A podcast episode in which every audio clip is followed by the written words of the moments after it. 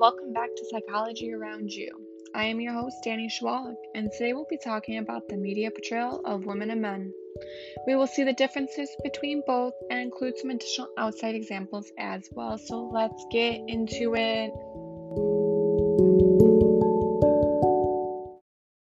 We are all guilty of conforming to the norms that society gives us, but also how media portrays them.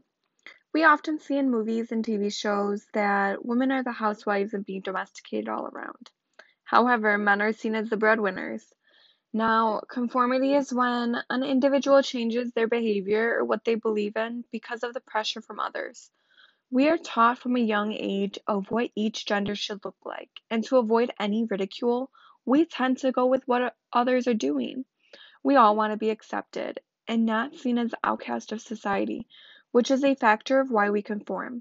However, conforming to these norms harms each of us, especially with the way we view each other.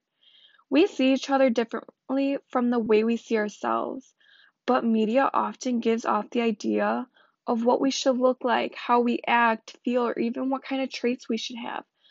You know, for example, women are seen as kind, compassionate, and motherly, and men are seen as masculine, tough, and hardworking.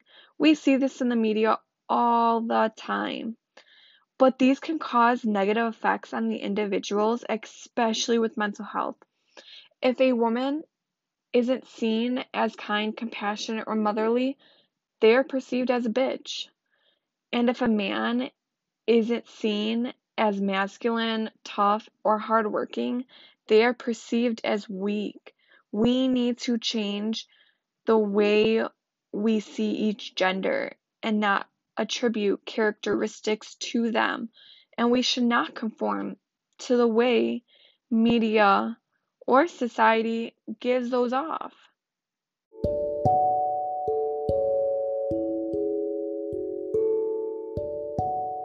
Now that we talked a little bit about conforming, we're going to move on and talk about social identity. Social identity is an important factor in ourselves. It helps us determine who we are, but also the groups we belong to. Whatever group you are a part of, that is the group that you help grow. This is a dividing factor, especially when it comes to gender. Usually we see men helping men and women helping women. It is rare when we see the opposite happen. In movies, T V shows, and in real life, men are always the ones who hold the positions of power. Is this because men favor other men over women, or because women are perceived as weak and emotional? It can actually be a factor of both, but because of what we talked about earlier with conformity, we can see that women are perceived as domestic, which means that they need to care for their children and take care of the house. Now, males do not have any fears about anything because they are seen and heard, whereas women are not. Men are put in positions of power and can say what they want without any repercussions. Women do not have the same luxury, and men often silence them. And women are not taken seriously in the workplace. According to few women on boards, what's identity got to do with it? Men are more likely to favor men over women due to their in-group favoritism. So, as we see, men only help men to succeed, and we're left to help each other out.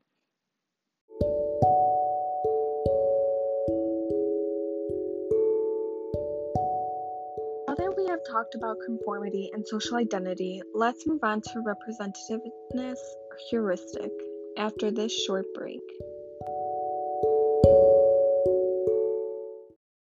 Welcome back, listeners. So let us dive right back into where we left off.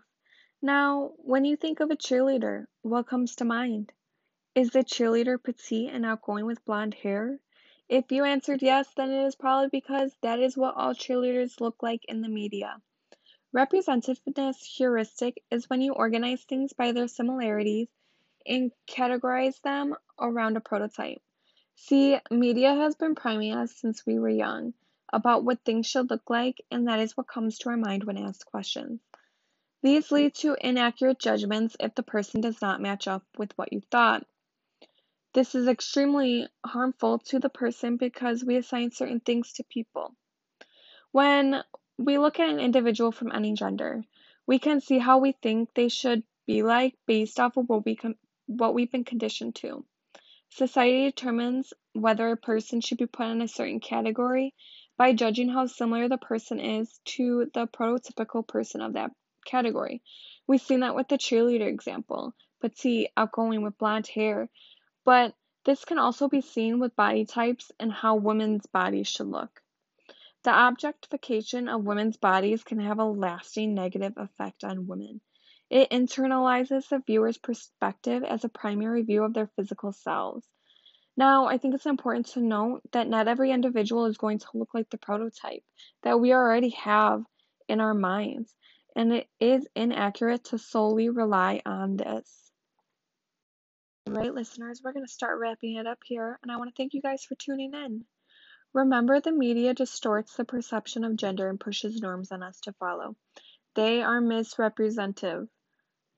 However, there are solutions to help curb this. Promoting acceptance to all genders and not putting them into little boxes. We need to work on eliminating the barriers that separate the genders, especially when it comes to power and status. Now, there are many other theories that can help explain this, but these theories that I have talked about are important to note because they help explain why things are the way they are.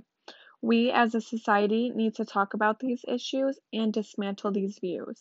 More importantly, we need to educate ourselves on the things that can influence us or change us.